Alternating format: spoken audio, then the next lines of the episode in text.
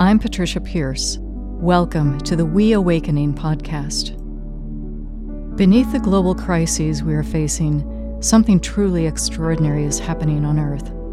Planetary consciousness is shifting as humankind sheds its belief in separateness and awakens to the truth of interexistence. In this podcast, we explore this awakening into unitive consciousness that will give rise to a new world, and we celebrate the luminous web that connects us all.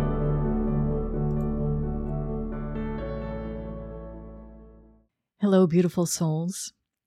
It is my honor and delight to have as my podcast guest Rabbi Sheila Weinberg.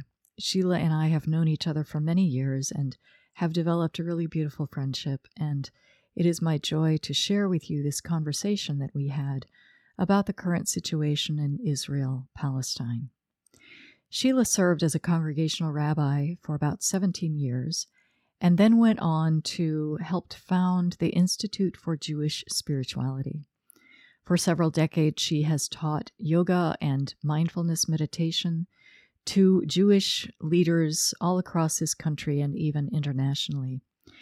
She's the author of three books. Her, her memoir is called Surprisingly Happy. She also has a collection of poems and prose called God Loves the Stranger. And her most recent book is Let Us All Breathe Together. In recent years, Sheila has worked closely with Combatants for Peace, an organization based in Israel Palestine that is led by combatants on both sides of that conflict who have overcome their differences and their trauma to help work for peace. Sheila, thank you for being with me. I've really I've been looking forward to this conversation with you for several weeks and other circumstances got in the way and um, so we couldn't have it. But I've really been interested in exploring with you the current situation and in Israel Palestine and how you see it from your vantage point. And as someone who has, you know, spent a great deal of your life going deeply into the spiritual dimension of, of our own existence, and someone who has taught meditation and mindfulness for decades, and also somebody who has lived in Israel, who has worked with uh, people on both sides of that conflict. So, just so that our listeners get a sense of your background, um, how long did you did you live in Israel, and when was that? So I went to Israel first in 1962 when I was 16. I went for a year because uh, as a uh, as a young person, I became completely devoted to the idea of the Jewish state and the Zionist project uh, as the deepest expression of Judaism. And also, I was born in 1946. So that was right after the Holocaust. And it was in my bloodstream. And I was also educated for that through Jewish camps. And uh, the teaching was that this was the redemption. And I went as a religious Jew at the time, not so much because my parents were religious. I sort of took the religion on myself. At 16, I was graduating high school, believe it or not and i was i went to israel and i was confused by israel in a few ways. One was i there was a real gulf between being the religious and the builders of israel. You know i was enamored with the uh, the pioneers the kibbutz the socialism. That's what really turned me on. And then i realized you know i couldn't really be accepted in religion as a girl I realized that back then on some level. And I let the religion go for a while, actually, for myself. I, I, I moved away for it, got involved in the States. So I was there for a year, lived on a kibbutz for part of the time. And then I got involved in US uh, politics. You know, it was the war in Vietnam and college and the civil rights movement. And, and I didn't go back to Israel till the summer of 1967 mm. which was such a threatening moment. And American Jews were terrified, and so were Israelis, that you know this was going to blot out Israel. And at the time, I was married, and my husband and I decided we were going to go volunteer in Israel, and we couldn't go from the states, so we went from uh, England. We flew to England and then we we worked. And I really wanted to stay at that point. Again, I was on a kibbutz. There was like a, I had a, like this passionate love of the land. And 67 was a time of such jubilation, but it seemed so apparent that we could, you know, back, if you look back then, that was such a turning point that it was such a mistake to hold on to those territories. Mm-hmm you know, there was a religious passion. You know, we were going to get back to, you know, Jerusalem and the wall and Hebron and, you know, these Rachel's tomb and Bethlehem. These were places that had meaning in Jewish life, but they were, they were, you know, it was a mistake. It was a mistake. So I think it began to dawn on me that it was a mistake already back then. And I think, you know, I only knew what I was told, you know. So I went back, and then I still loved Israel. It was my expression of being Jewish, mm-hmm. and I decided I wanted to study and um, become a professor of Jewish studies, and I wanted to move to Israel. And my husband agreed, and we we moved to Israel in '72, and it was a relatively quiet period. Although, if you think about it, every period that imagined that we could live without the other was delusional. There was so much delusion. And I kind of realized it then, even though I was there and somewhat confused. And we lived through the 73 war. Mm-hmm. I was mm-hmm. there during that, which was terrifying. But just because of my own upbringing, I never could be a, I was never a militarist, mm-hmm. even though I, you know, I saw the way the or. But again, I was a child of the Holocaust, very close. So the desire for survival was so great. So these both conflicting things. And, and you know, I, I returned to Israel in the 80s for a year and many other times I was there during the Intifada visiting my son who moved to Israel and lived there for some years. And uh, after we came back, I, I realized in 74, I realized I wasn't going to live there anymore. But um, I had a big involvement with it, big involvement as a rabbi, I led trips to Israel. I did a trip to Poland and Israel. Uh, you know, it very and it and for the Jew, you know, for the Jews of my generation, very different generationally, was very tied up with, and it, in its history, was very tied up with the Holocaust. Zionism existed, came out of Jewish anti-Semitism and nationalism in Europe, and the desire to be free and safe and and you know, you read any Jewish text, there's a longing for return to the land. And what is that? What is that? What does that mean? You know. Um, so yeah, my last trip there uh, went in 2018. I was in 2014. I met Palestinians through a group called Encounter, and that was during the Gaza War of 2014. And I was, that was unbearably painful for me to hear their stories. And then we got involved with Combatants for Peace, former uh, soldiers, both Palestinians and Israelis, who joined together to work for peace in the end of the occupation. And we went on a trip in 2018 with them, which was very moving. So I really saw the dual narrative, and that was what was important to us and me and my husband. And then we uh, started kind of doing a, a local group, and eventually became the Philly chapter of American Friends of Combatants for Peace, and we took a trip again in 2022, right before the uh, U.S. election and the Israeli election, and before Netanyahu returned to power, and um, that was very intense. But we have a kind of a local group that has witnessed. It was really important to witness the other. Yeah. So. And you, kind of my history in a nutshell. yeah, and and your your involvement with combatants for peace over and you're becoming you've become much more involved in in recent years. How has that experience changed you or shaped you or changed your your view of things?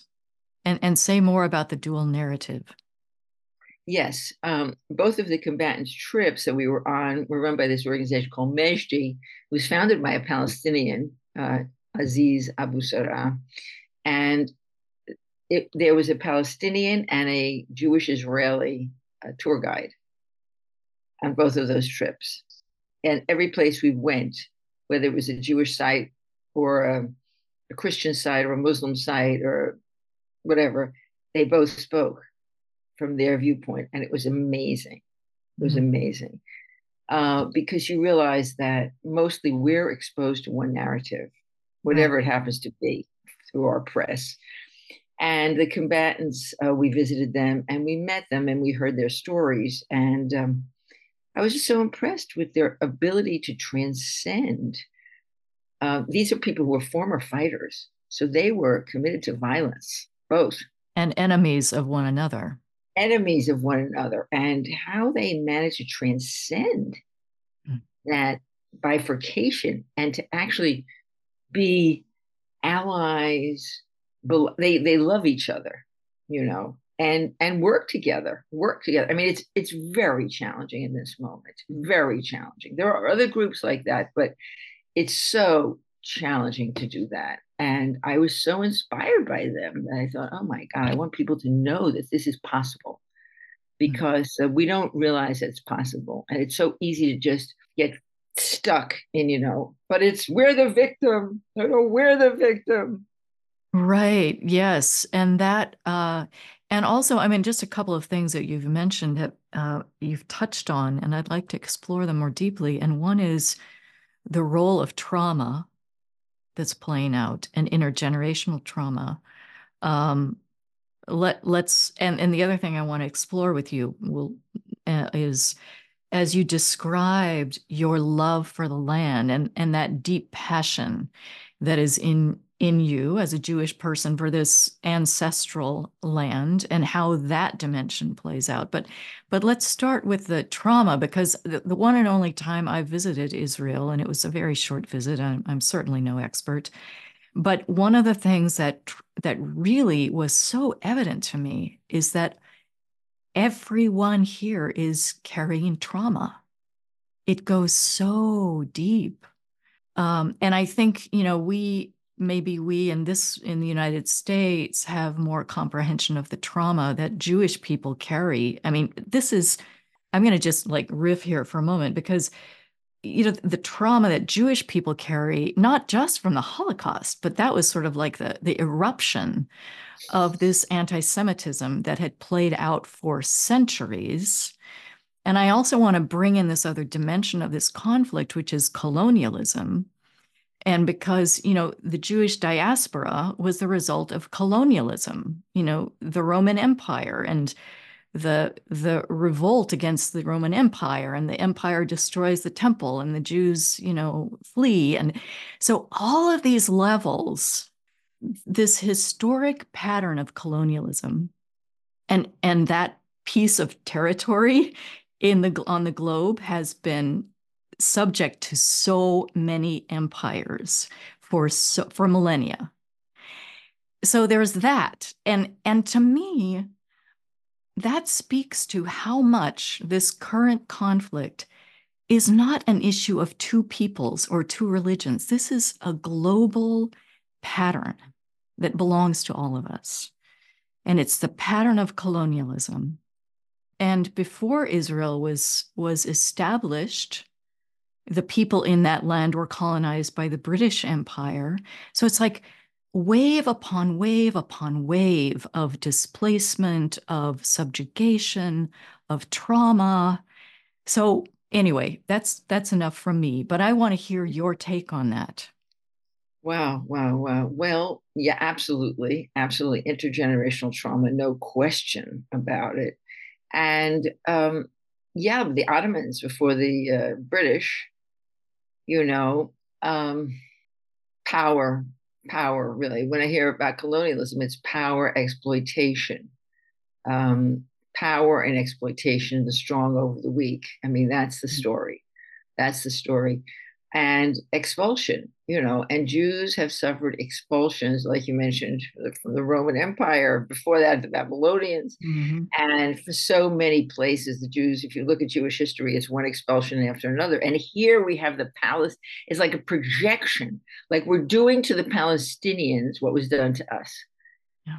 that's what trauma does an abused child you know will become a parent who abuses their child if there's no healing, that's what happens. Trump for the not not all the time, but enough of the time. That is what's so what is so incredibly tragic. And that's what I was referring to moral injury. I mean, to feel, oh my God, we are doing, we meaning the Jewish people, okay, it's not a government I would have ever supported, just as a Trump government is not my I, I completely, I'm, I'm, Jewish, but I'm not at all a Netanyahu person or his followers. You know, mm-hmm. that's not the way I understand Judaism. Um, but we, I still have to say we, I still identify we. I can't help doing that because I feel that we are doing to the Palestinians what we had, what has been done to us. Yeah. And that is heartbreaking. Yeah. And of course, the Palestinians would do the same thing back.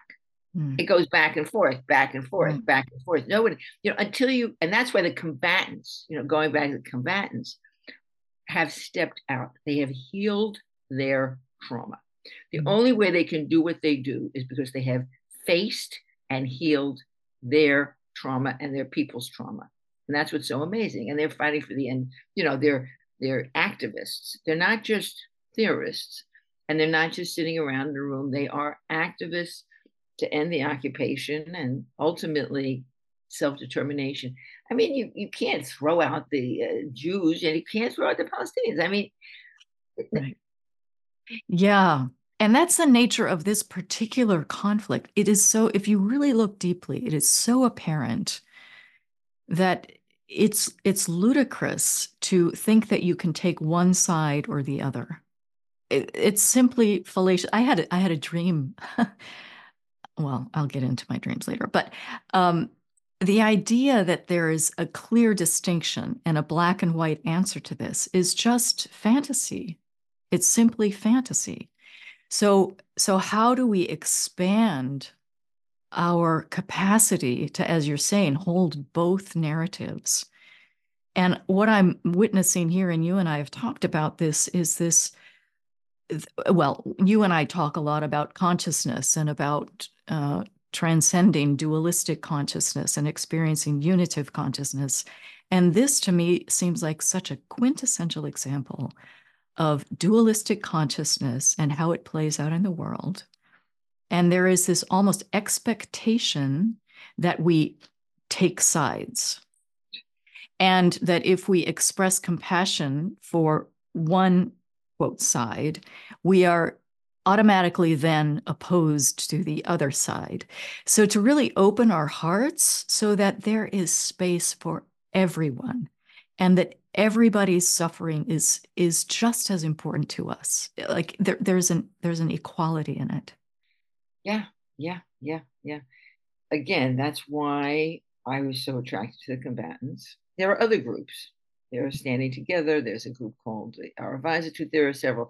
Unfortunately, you know, the media, the powers that be, the people that want control love and want it's both the desire for power and it's an inability to expand you know it's a desire for control control in the sense of we have a position and we know and we're right self-righteousness you know uh, right. uh, just feeling safe because to be open to both and you know the non-dual really takes some practice.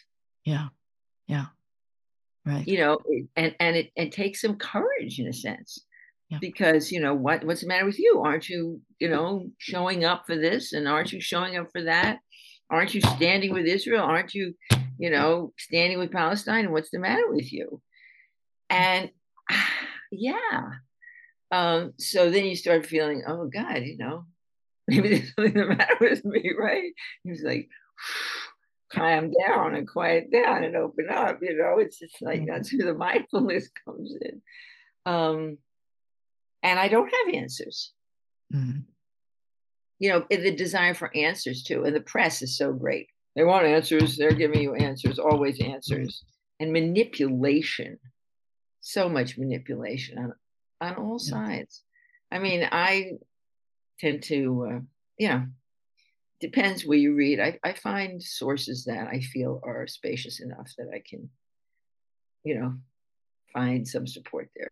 Mm-hmm. Yeah. Somebody who's been on my mind lately is somebody that you connected me with, um, your friend Paula Green, who has since left the planet uh, in her embodied form. But I had the opportunity to interview her many, you know, a few years ago, and the amazing piecework, peacemaking work that she did in some of the most troubled places in the world you know, like Rwanda, and you know, she she would go into these places where there was this need to heal the trauma, and and I remember one thing that she told me just just really stuck with me. She said that when she goes into one of these situations, she lets the people know that she is not going to be impartial because that's humanly impossible. What she's going to be is multi partial so she would tell people, I'm going to stand with you, all of you, like to be in solidarity with everybody who is part of this conflict. And I feel like that's what's being asked of us right now is to be multi partial and to not exclude anybody from our arena of, of concern. Maybe you can say more about Paula if you feel moved to do that. But oh yeah, yeah, yeah. I miss her. I miss her. Uh, Paula is the one who, one of the two people actually, the other was Rachel Cowan, who uh, connected me to combatants originally. Paula was a consultant for combatants when they first started, mm-hmm. wow. not surprisingly, right? Yeah. And um, yeah, I knew Paula um, from about when I first moved to Amherst, 1989, before she got into this peace work and it it she was an amazing person therapist psychologist and and a buddhist had done a lot of buddhist training. Tremendously passionate person and compassionate person who just had this amazing capacity and willingness and courage and felt called to go to these places mm-hmm. you know? And it's not like she resolved or solved things everywhere but you know she definitely helped heal. She definitely d- did healing wherever she went i mean i think she started with bosnia and that whole bosnia mm-hmm. serbia that was the first place yeah. she went but she was also in nepal and she she taught conflict transformation my son actually trained with her he mm. did his master's with her mm. and then she got a group of people from east asia from India and Pakistan to run their own conflict transformation group. Incredible, incredible. Someone should write a book about Paula. She mm. never published her own book. She almost did. She was working on it, and she never did. I mean, it would be really a worthy thing to to write about her life. Mm-hmm. Her brother is a, um, a very well known Jewish scholar and rabbi, Art Green, specialist in Jewish mysticism. Wow. You know? That's great. He's a teacher of mine, actually. That's how I met Paula. Oh, okay. Yeah. So her, you know, her example is just, you know, it's like, it's, it, to me, it's sort of like one of those North, you know, North stars for us to, like, how do we, how do we heal the depths of this trauma? How do we transcend? the dual narrative. And I think that she really exemplified that. Now, the thing is, you have to be willing to enter into that kind of a conversation. Right. So, and that, and not that many people are actually. I mm-hmm. somebody told me a story about uh, somebody in our area wrote a book called Both and Thinking, which is kind of in the same. And they were teaching something at a synagogue, and someone said, "Well, can you apply both and thinking to uh, Hamas?" And uh, one of the people there who was in charge said, no, they're purely evil. Now, if you're already taking that position, what do you say? You know, you have to be already willing. The people who came on our trip um, and they saw it was a, a dual narrative and they knew they were going to be, we stayed in East Jerusalem, which is the Palestinian part, and we stayed in Bethlehem. They didn't stay in the Jewish area, and we weren't all Jews in the group. Mm-hmm. But for the Jews to stay in East Jerusalem was like already a big thing. And to actually be in, in, in willing to be led on a trip by a Palestinian was already an act.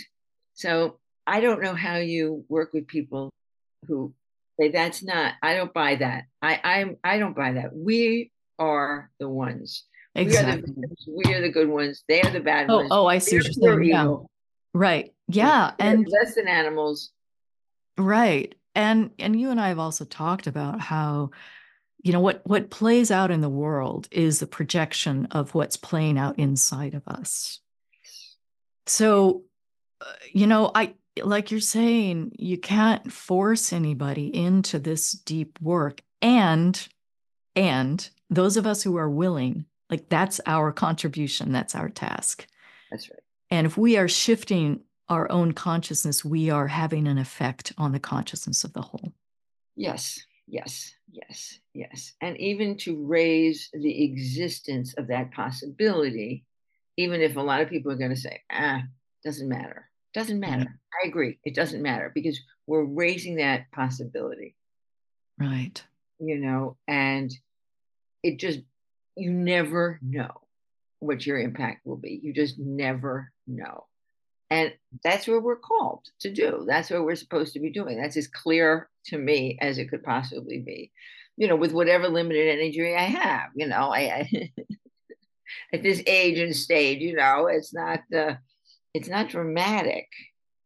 And really we are, I think what, you know, the you and I and, and so many others really feel this desire to to embody the new way, to be the new way.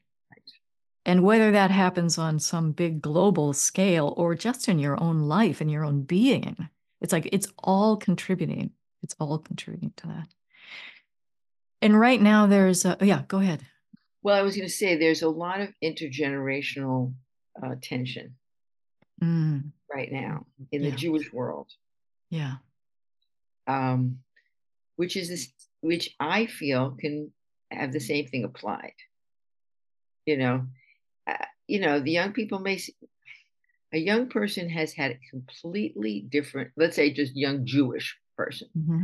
You know, the same thing is true for Palestine, but okay.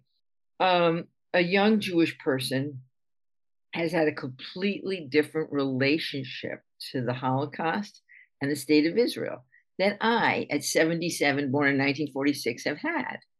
Right. So they are very likely to draw different conclusions. Yes. And I don't want to say to them, your conclusions are ridiculous. Right. You know, I don't want to say that, even if I may feel somewhat confused, threatened, afraid, whatever of their conclusions. I want to understand them.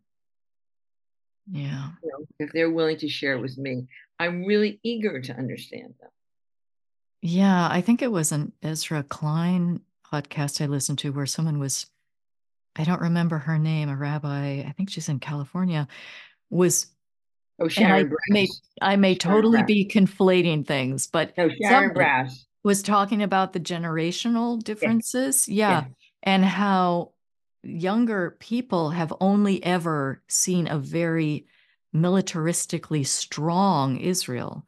And they mm-hmm. have no concept of a vulnerable Israel. Like that's not part of their exactly worldview at all. It's not part of their experience. Exactly. Yeah. Exactly.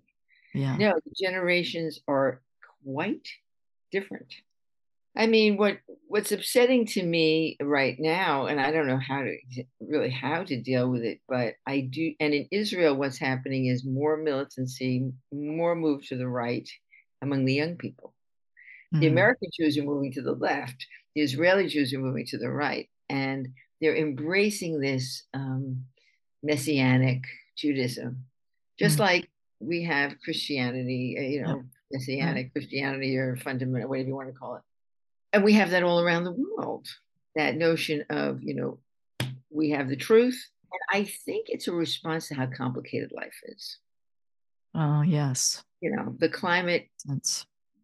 especially and just you know the rise of feminism and all of that you know and and and the media and you know the meat and and ai and internet you know it life is so complex so let's get it right and make it simple. And we'll tell you what's right.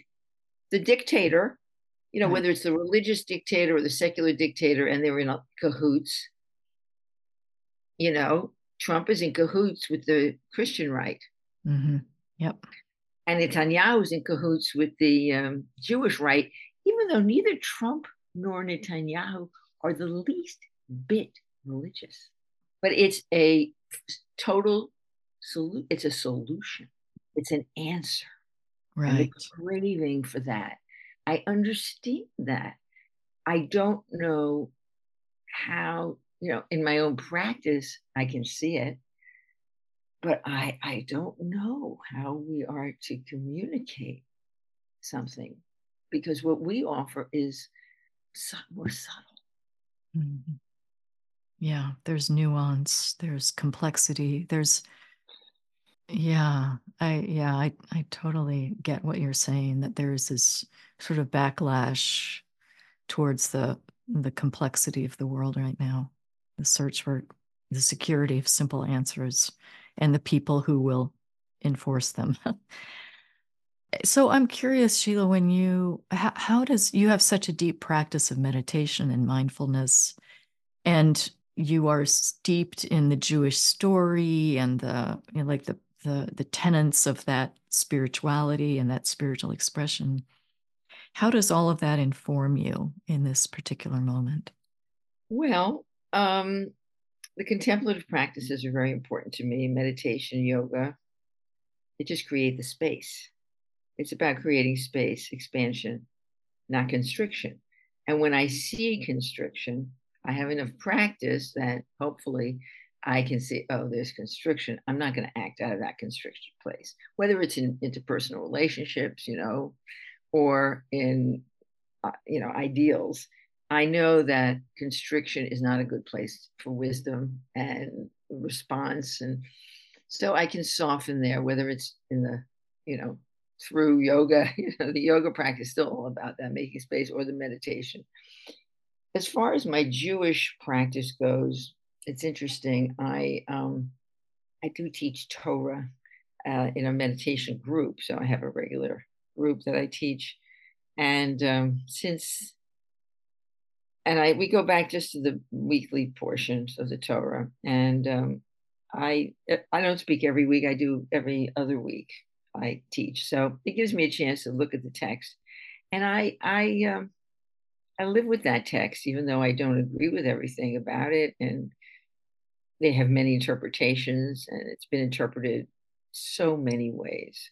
One text has this side. I mean, this is the Jewish path, multiple interpretations that are completely contradictory. multiple narratives. Multiple narratives. multiple, yeah. That's what the Talmud is. You know, I, I do a page of Talmud at least sort of check it out every day. I can't say I study it every day. Mm. And you know, there's this rabbi, that rabbi, this is what it is, that and so much. And but but I focus on teaching the Torah, which is just and I and I have taken the authority of teaching my narrative, my interpretation of the narrative, mm-hmm. which goes, and then we sit for 20 minutes so people have an opportunity to, you know, I let people know I'm this is in contradiction with a lot of the way it's been looked at. But this is the way I'm looking at it. Hey, they took their authority. You know, I'm taking my authority. You can take your authority. Hey, what the hell? You know, who are they? You know what I mean? Yeah. Yeah. The other thing I've done in my Jewish practice is interesting. Well, two things. I with the COVID, I found a synagogue that I can really feel very close to, which is in New York, even though I'm in Philadelphia, so I can go online to this congregation, which has really deep spirituality and really good politics for the most part. That's how I find it, you know, which is hard to find. I had to go all the way to New York, but with the with the online stuff, I can do it. But I did find uh, my son, thanks to my son, we've had an amazing congregation in Philly that I go to when he's around and the grandkids are around, which is it's in South Philly, and it's Orthodox in a way, in, in the way that they say all the words, and they read the whole Torah. They don't cut. They have a mechitza. The men, the men are on one side, the women are on another side, and they have a non-binary section. Oh, interesting. And the rabbi is a woman, and she sits oh. right next to the men, and she basically tells, and she runs things. She's a very powerful young woman who amazes me. So, I mean, I fought against women's section, men's section. That would be anathema to me. That I would sit in the women's section. I think, you know what? This is a new narrative. I'm sitting with the rabbi. right. Yeah, right. Crossing the boundaries in it's in like another while it's keeping another universe, you know.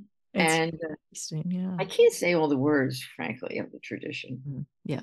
But everything there is so good. And her teaching is always very on point. Mm-hmm. And her spiritual power is like palpable.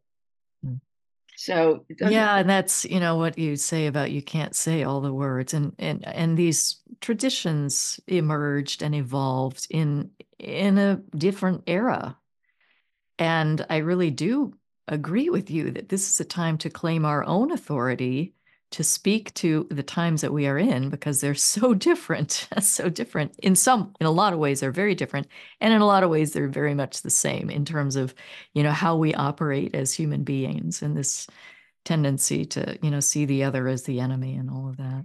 And a lot of it comes out of the trauma. Yeah. And the jewish idea of being chosen which is also Islam and also Christianity. Mm-hmm. That it's just us. We right. are the ones. We are the favorite child of God. That to me comes out of trauma or mm-hmm. a desire for power, or it comes from a place of limitation and constriction. Yeah. Whereas, and that was where I went back to Judaism when I realized I could do it without the chosen people that was Mordecai Kaplan. That was Reconstructionism. And I can't pray saying, You chose us. To me, that is out, yeah. out yeah. of the field. And the only way to say that is to say, You chose all of us. you know to expand it that there it like and you know love has no boundaries it is limitless it doesn't choose it doesn't so this dream that i had i had a couple dreams. Uh, this one i had quite some time ago but i'm i'm a, i'm with this group of people and there's some polarization and i don't even remember the details but i what i do remember is that i what i said to them is earth only has one side. You know like a sphere doesn't have different sides. And then there was another dream i had maybe last week and i'm I'm in a car, I'm driving behind this, it's a car or a truck or something, and it has this flag flying on the back of it that is an amalgam of the Israeli flag and the Palestinian flag.